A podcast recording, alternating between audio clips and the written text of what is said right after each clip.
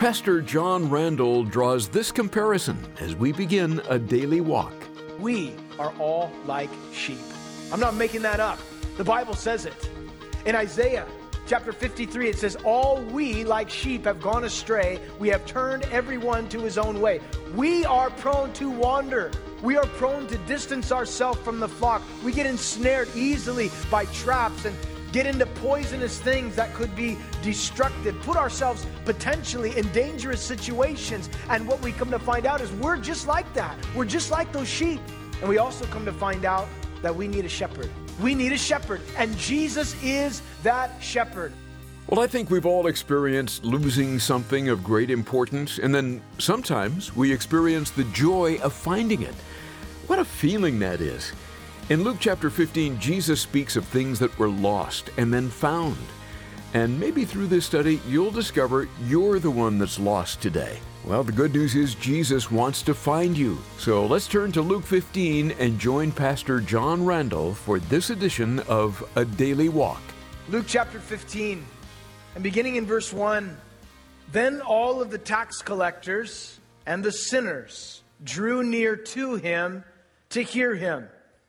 And the Pharisees and scribes complained, saying, this man receives sinners and eats with them. Chapter 14 of Luke concludes with the words of Jesus, he who has ears to hear, let him hear. Chapter 15 opens with, then the tax collectors and the sinners drew near to hear him. Jesus had just presented some of the most powerful teaching on what it meant to truly be a disciple. Some of the things that he said would cause most people to think twice about following after him. Yet those who listened to what Jesus said and saw their need for him drew near to him, it says. The Bible tells us in the book of James that if we draw near to God, that he will draw near to us. Jesus said in John chapter 6, verse 37, all that the Father gives to me will come to me, and the one who comes to me, I will by no means cast out. The sinners, those that saw themselves in need of Jesus, drew near in order to hear him.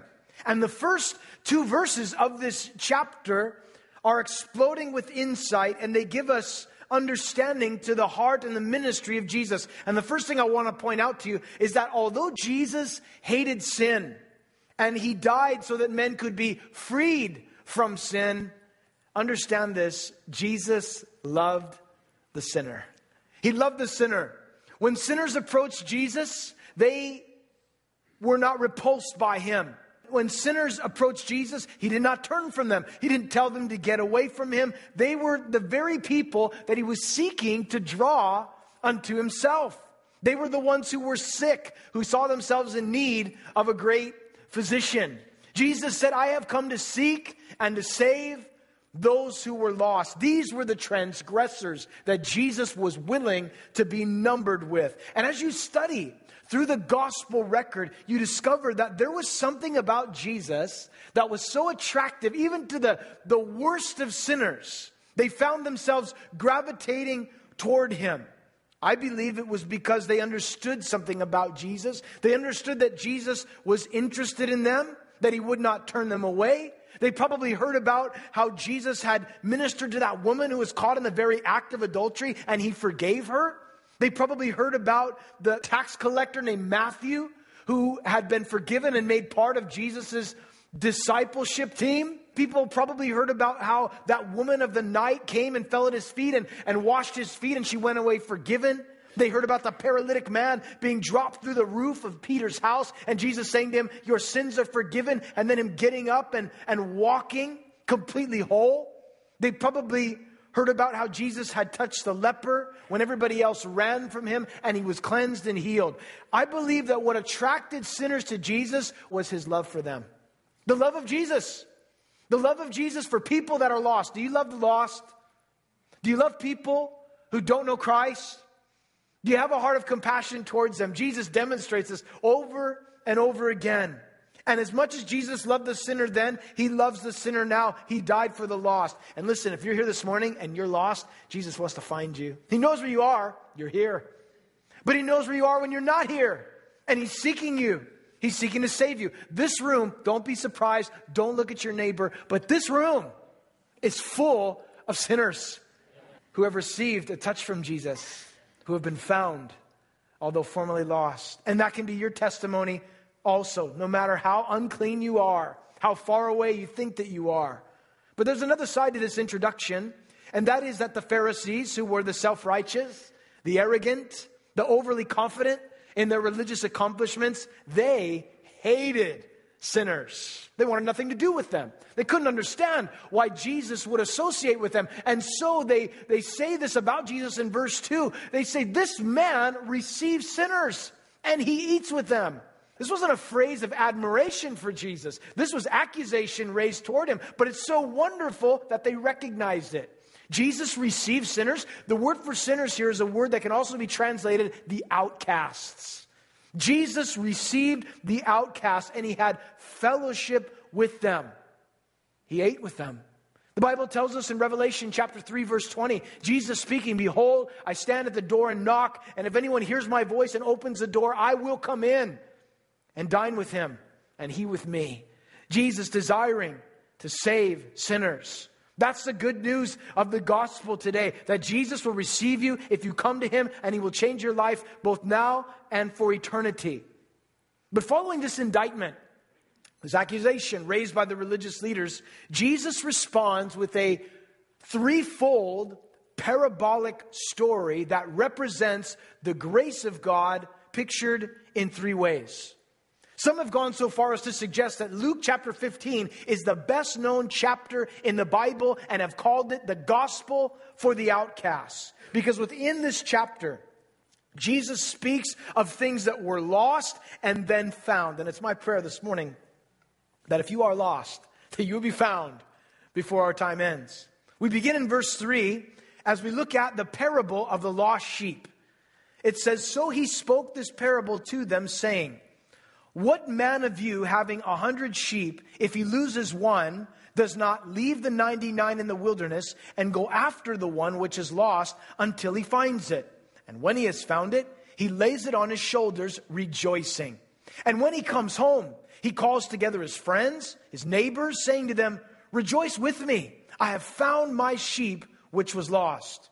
I say to you, likewise, there will be more joy in heaven over one sinner who repents than over 99 just persons who need no repentance.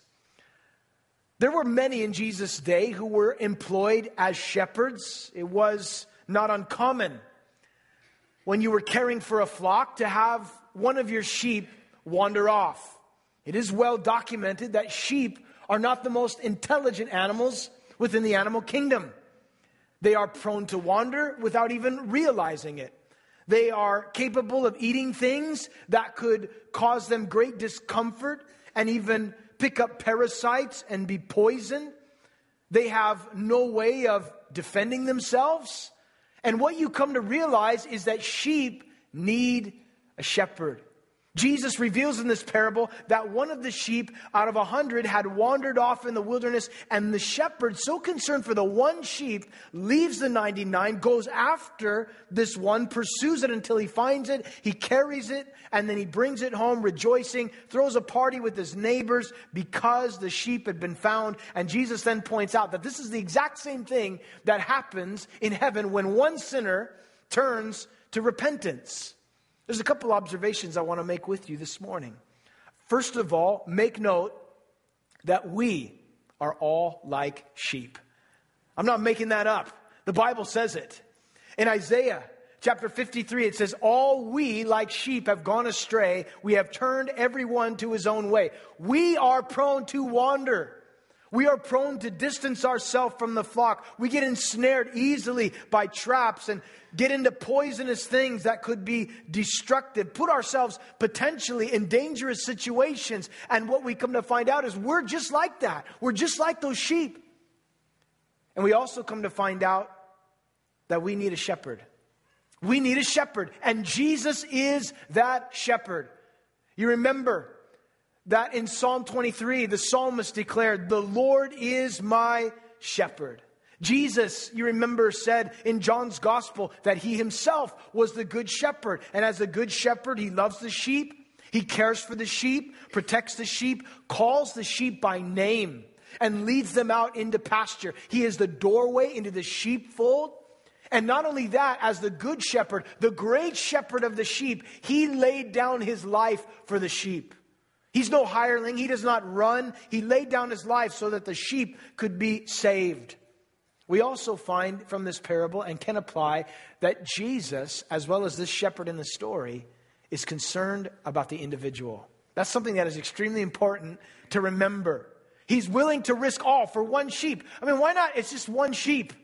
You got 99 others. They're going to reproduce. Eventually, you'll have more sheep. Well, I mean, so you lost one. Big deal. Oh, this shepherd, it was important to him. This sheep was valuable to him. Just one. And Jesus is concerned about us in the same way. He loves the individual. You're not just a number to God. Oh, the Bible says that God so loved the whole world. He does, but he loves you personally. We know that God died for the sins of humanity, and we rejoice in that. But he died for your sins and mine personally. Take it personal. If you were the only one that needed to be saved, he still would have come. That's how much he cares about you. Individually, God loves you. We also find that the shepherd in the story pursues the sheep. And Jesus pursues us, doesn't he? Relentlessly. Because of his love, he pursues us. He doesn't just let us get away, just doesn't let us wander off. He comes after us. And maybe for some of you today, the Lord has been pursuing you and you've been running from God. You've been resisting the work of the Spirit in your life, trying to get away from God, trying to run from him. And God is running you down. God is bringing things into your life to get your attention, to make you see he is pursuing you. Why? Because he loves you. It would be very easy for him to just let you go. You want to do what you want to do? Go ahead. But God loves you too much. God loves you too much to leave you to your own devices, and so he runs hard after you. He pursues you. And many of us, that's our testimony. God ran us down. There was a man who was sharing his testimony in church, and he was talking about all the things that God had done. God did this in my life, and God did this, and God did that. And finally, one of the men who heard him said, "Brother, I appreciate your testimony, but all you've been telling us is everything that God did. Why don't you tell us your part?" And he said, "Oh, I'm sorry, I forgot to tell you my part. My part was I was running as fast as I could to get away from God. And God's part was he ran me down and saved me. I'm so thankful that God ran me down." We also find here that the shepherd, when he found the sheep, he picked it up and he carried it and he rejoiced all the way home. The shepherd, when he came across that lost lamb, he didn't begin to threaten it. You know, next time you wander away, I'm going to turn you into a wool sweater. I'm not messing around anymore. 2 words, lamb chops. Do you understand? He didn't do that. He didn't do that. He picked it up and he began to carry it. Probably it was wounded. Probably it couldn't move. It was too scared. And so he picked it up. And when he picked it up, he rejoiced over it. Jesus, when he found us, he rejoiced over us. Darkness fell. Wolves closed in. Frightened. And yet Jesus, he came as a good shepherd, rescued us, and then he carried us, and he rejoices over us. In the book of Exodus, the 19th chapter, the Lord reminded the nation of Israel, following their rescue from Egyptian bondage, that when they were in the wilderness, he said this, "You have seen what I did to the Egyptians and how I bore you on eagle's wings and brought you to myself." The implication is, I carried you when you couldn't go on. No doubt many of you are familiar with that famous poem, Footprints. Maybe you have it on a bookmark, or it's a magnet on your fridge, but you've seen it. But the most powerful thing about that particular poem is the writer sees these, 2 sets of footprints walking along the shore. And in the most critical time in his life, the most painful moment in his life, he sees one set of footprints. And so he questions the Lord, saying, "Listen, you walked with me when everything was fine, but this was the most difficult time in my life. And you, this one set of footprints, where were you? God, where were you when that was happening?"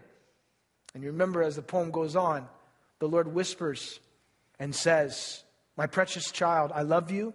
I will never leave you during your trials and testings. But when you saw only one set of footprints, it was then that I carried you. And how often has the Lord carried us? And we could not take another step, and we didn't know how we were going to make it through. Picked us up, carried us. That's what the good shepherd does. The Bible tells us in Isaiah chapter 40, verse 11, he will feed his flock like a shepherd. He will carry and gather the lambs in his arms and carry them in his bosom and gently lead those that are with young. The Lord carries us. And I'm so thankful for the arms of Jesus that carry me. As Jesus brings this parable to a close, he makes the connection between the rejoicing of the shepherd with his friends over the sheep that has been found to that of a sinner repenting and the joy and rejoicing that takes place in heaven.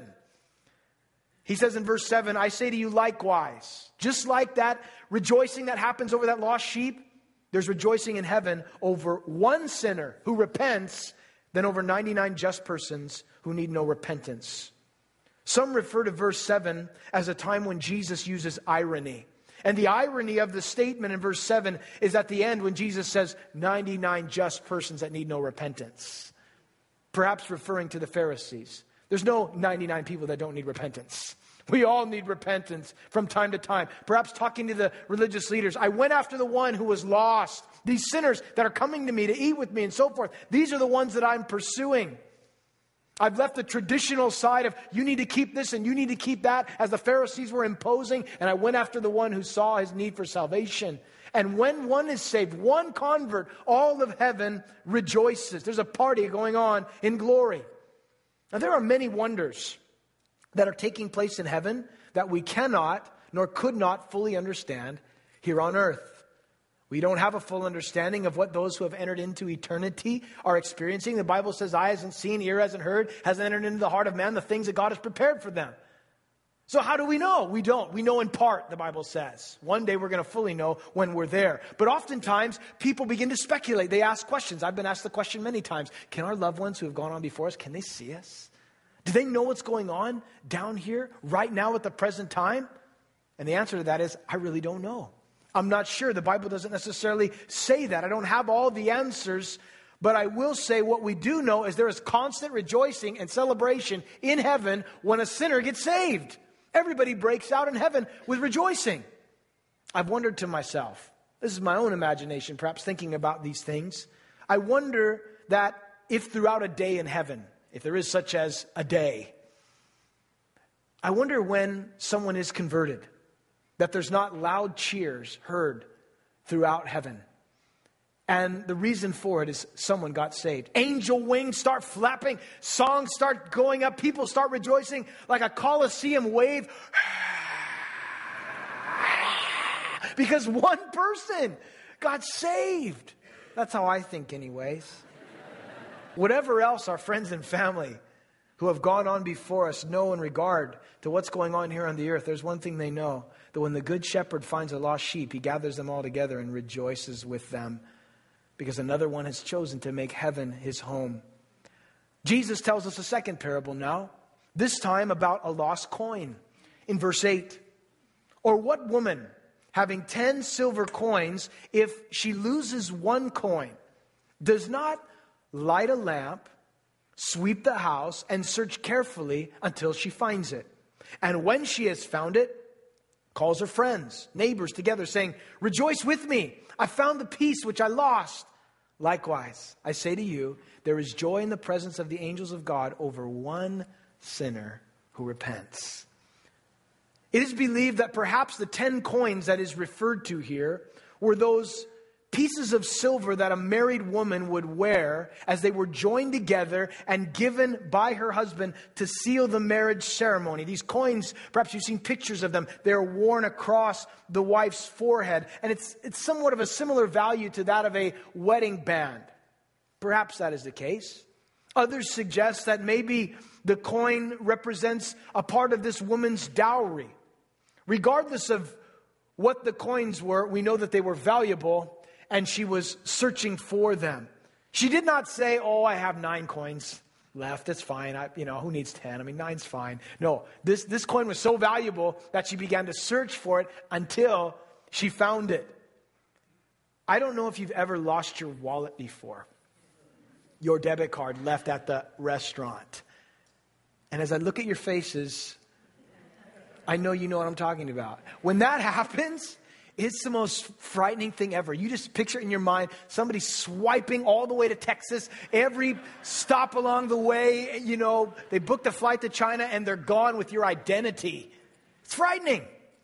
Amazon's blowing up with all these purchases. Like, you get all these emails. I didn't order a car. I didn't order this. A back massage in Tokyo. I mean, what is happening? Somebody's... It's frightening. I hate to admit it, but it happened to me. I lost my wallet. And so I looked everywhere for it. And I could not find it. So if you can't find it, next thing you do is you get on the phone and you cancel every card, reorder, license canceled, everything. And you just figure, my identity's gone. It's over. I'm done. There's another John Randall floating around somewhere, you know. And then after that, after I had canceled everything, reordered everything, went into my closet, looked at my shoes on the ground. Is that my wallet in those shoes? Who puts their wallet in their shoes? Apparently I do. Not anymore, friend. But nonetheless, as bummed out as I was about that, at the same time, totally relieved. My identity is secure. I'm still good, you know? And I got a new license and new cards and all the rest of it. But anyhow, this woman is searching for this coin. It is valuable. It is priceless to her. And so she does a couple of things when she begins to search. First of all, it says she lights a lamp. She turns the light on and she begins to search for it. If in this parable, the lost coin represents a person who doesn't know the Lord, they are lost. It says that the lamp is lit in order to illuminate the darkness so that the one who is lost may no longer be concealed. They may be found. The Bible tells us that the Word of God is like a lamp unto our feet. It's a light unto our path. The Bible tells us that Jesus is the light of the world. The Bible says that we, in turn, are the light of the world. It talks about people who are lost are in darkness. So here we are, armed with the light of the gospel, ourselves illuminating the light, reflecting the light that comes from Christ. Everywhere we go, walk in the light as He is in the light. And people's deeds are being exposed. Some of them recoil back to the shadows, but nonetheless, we're shining the light on the lost ones. If you come across somebody who's lost, shine the light of the gospel on them. Shine the Word of God on them. Let your light so shine before men that when they see your good works, they may glorify your Father in heaven, Jesus said. Lost and Found.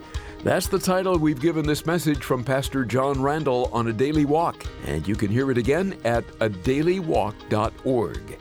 Or listen to us wherever you get your podcasts and through the Calvary South OC app. If you'd rather have a CD copy of the study from our Through the Bible series, we can send that to you for a cost of $5. Here's where to reach us toll-free, 877-242-0828.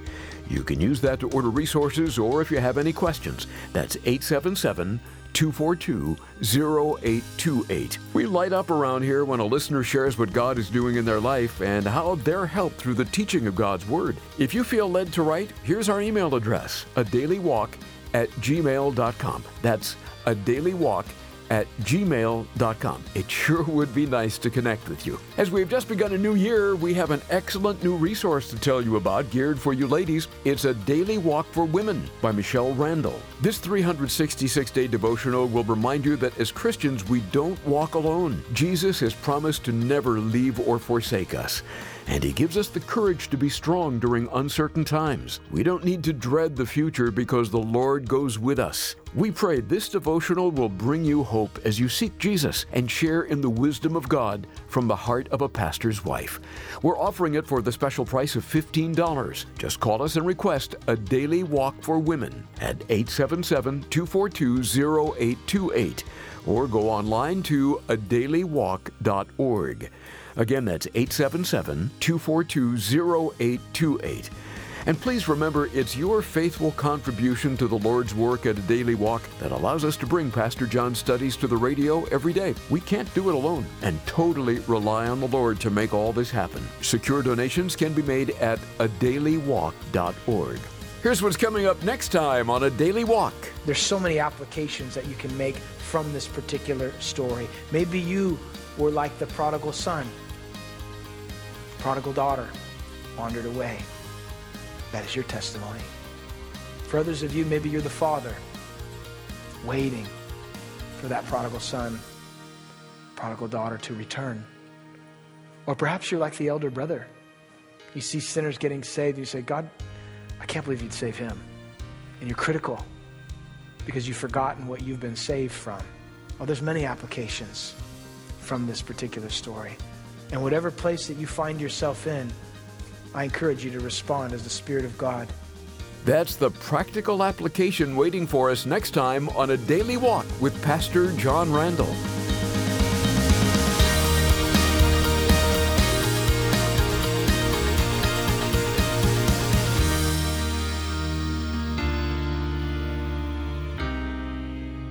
This is a presentation of Calvary South OC.